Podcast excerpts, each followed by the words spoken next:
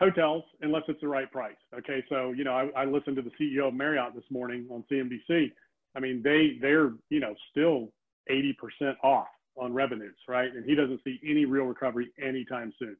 So um, hotels at the right price, but you're not going to get them at the right price. Nobody's going to sell a hotel for 20 cents on the dollar. It's just not going to happen.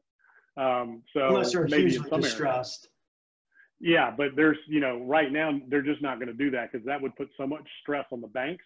You know, so the last thing anybody wants is a black eye on their books. Nobody wants non-performing notes or assets on their books, so they're they're going to be hesitant to start that process because that starts affecting their ability to to borrow and to leverage, and their balance sheet starts looking pretty bad because they got to move those things. You know, so uh, there's a lot there in the next year. I don't think you're going to see any real distress in the CMBS markets this year. Next year is when we're going to see some of that pain start to work through because you got the shopping malls, you've got the hotels, and you've got office and retail. That there there's some serious serious issues out there right now. And what will more than likely happen, because what we've seen is the Fed and Treasury are going to step into that CMBS market somehow and re-stabilize that debt. So that's probably what's going to happen with a lot of a lot of that stuff. So you would, I mean, I guess just to summarize, you you probably wait in anything related to retail, hospitality, the areas that are getting hit really hard because we haven't yet seen the the real stress.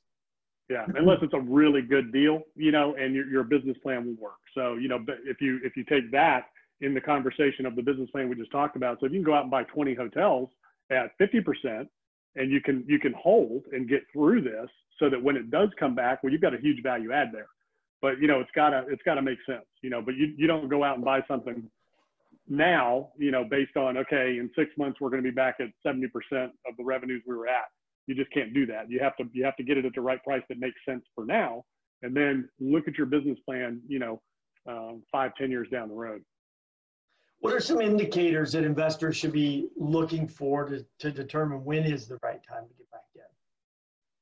So the easiest thing to watch and the biggest thing to watch up or down. So the number one thing you really need to know, and we just saw this recently, and I and, and I was saying it in 2009.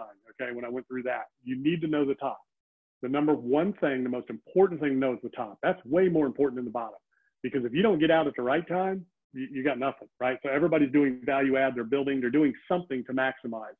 So, you know, I called the top of the market, you know, last year, early this year. Everybody I knew, I said, go to cash, go to cash.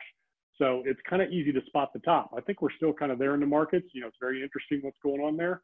Um, you know, in real estate, with interest rates where they were uh, and, and values where they were, I think we've been at a peak for the last year in, in real estate as well.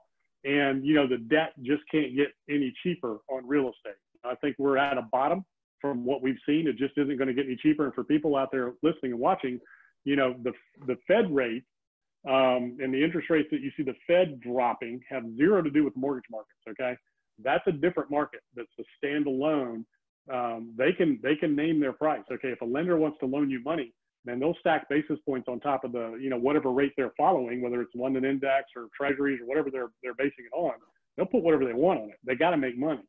So just because the Fed rate's low doesn't mean that interest rates on, on loans are low. So you want to watch interest rates. If interest rates start creeping up, the market's going to just come to a screeching halt. So you really want to watch that. And then it's supply and demand, right? So you want to know your market at a very intimate level. What is the supply? What's the supply of new product coming online? What's the supply of units in the market and, you know, vacancies? You know, what are the rents? You know, things like that. So interest rates, supply, demand, and population. So net migration, okay? You know, it's you don't really need to worry about job growth, income growth, and all that, like all these different metrics that a lot of people look at. You can boil it down very simply to what area is growing, where are people moving in and not moving out. You know, you want net migration. So everything else, if you've got net migration, everything else kind of falls into place.